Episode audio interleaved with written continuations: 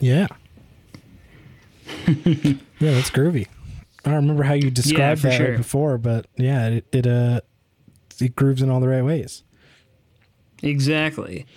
The, the very opening to me was pretty fascinating because it had all these like layered, like really plucky bass sounds and like a bunch of clavinet record like layers and all that stuff. And I was like, "Where is Oh, this going?" I was like, "There's so much going on." I was like, "Where is this going?" And then it like took a complete different turn than I was expecting it to, which which was really cool. I always really enjoy when when people use like uh, clav in songs because I think it's just a very unique tone that doesn't get used a lot. Yeah. uh, Yeah, yeah, especially like these days. It So I always really enjoy that. For sure. It definitely, for me, like, I have a love hate with the clavinet because, like, it fits really well in certain textures and certain songs, and it really sticks out in others, you know? So I thought this, Yes. it, like, right in the beginning, it kind of stuck out. And then, like, right when the vocals started, then I was like, then I didn't notice it anymore. But I was like, "Oh, this is." I was like, "This might be a track where the clavinet takes over. this might be one of those tracks." Uh, but like a track track where obviously like the clavinet is like the perfect sound, uh, and the iconic clavinet sound is the you know Stevie Wonder Superstition. That's like the most Oh, of course. iconic or whatever. Uh, so you know, for me, it's like it's like a the clavinet can be pretty hit or miss. Um, so to see it used well is always exciting. Yeah, I, I think that it can really um it really blends well with like uh like picked guitars and stuff like that because they yeah. they kind of blend together and have similar timbres at least Right, and it can definitely play line like because uh, in, in my opinion. Oh, for sure, because it's it's much more of a percussive uh, instrument, whereas like the you know like a Fender Rhodes piano is much more of like a texture or or you know. I don't know, yeah, like a, a texture chordal Yeah. element, uh, whereas the clavinet can be much more, you know, tempo defining, um, perhaps. Yeah, no, cool. Well, my last uh, Yeah. tune.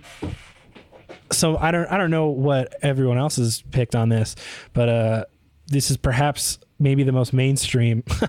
uh, but you can be the Okay. judge. Uh, it's a Cory Wong tune. Okay. Um, so um, probably most people know Cory Finally, an Wong. artist I'm familiar with. there you go. so you know, almost four hundred thousand monthly listeners. So up there uh, in the grand scheme of things. Uh, but Yeah. he just started on YouTube doing this really well produced series called On the One, um, where he picks a track he just released and then just like does a deep dive into the mix and recording process of it. Um, and you see him Okay. with his Pro Tools session, like just talking about it and playing you different little you know clips of the track and whatever. And oh and then here's how i recorded this thing and here's how i did this thing whatever.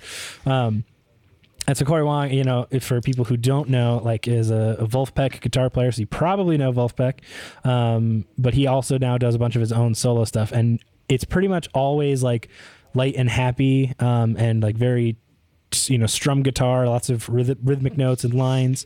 Um, so he's put out two singles recently that are both kind of a, a, a turn away from that um, and it's pretty hip.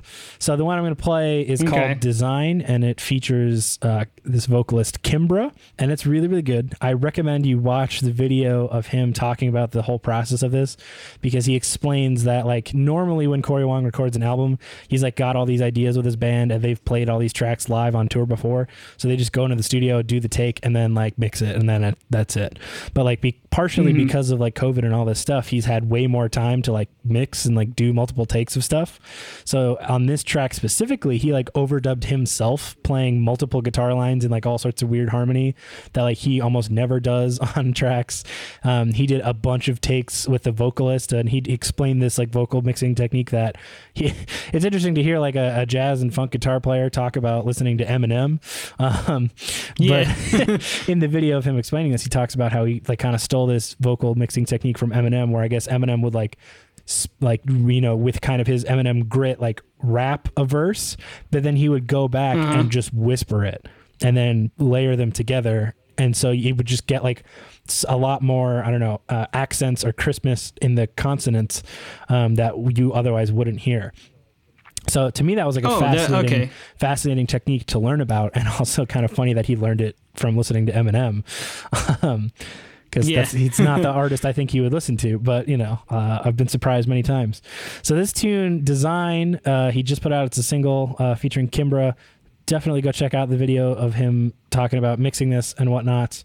And it's got some crazy horn stuff. It's got a little bit of it all.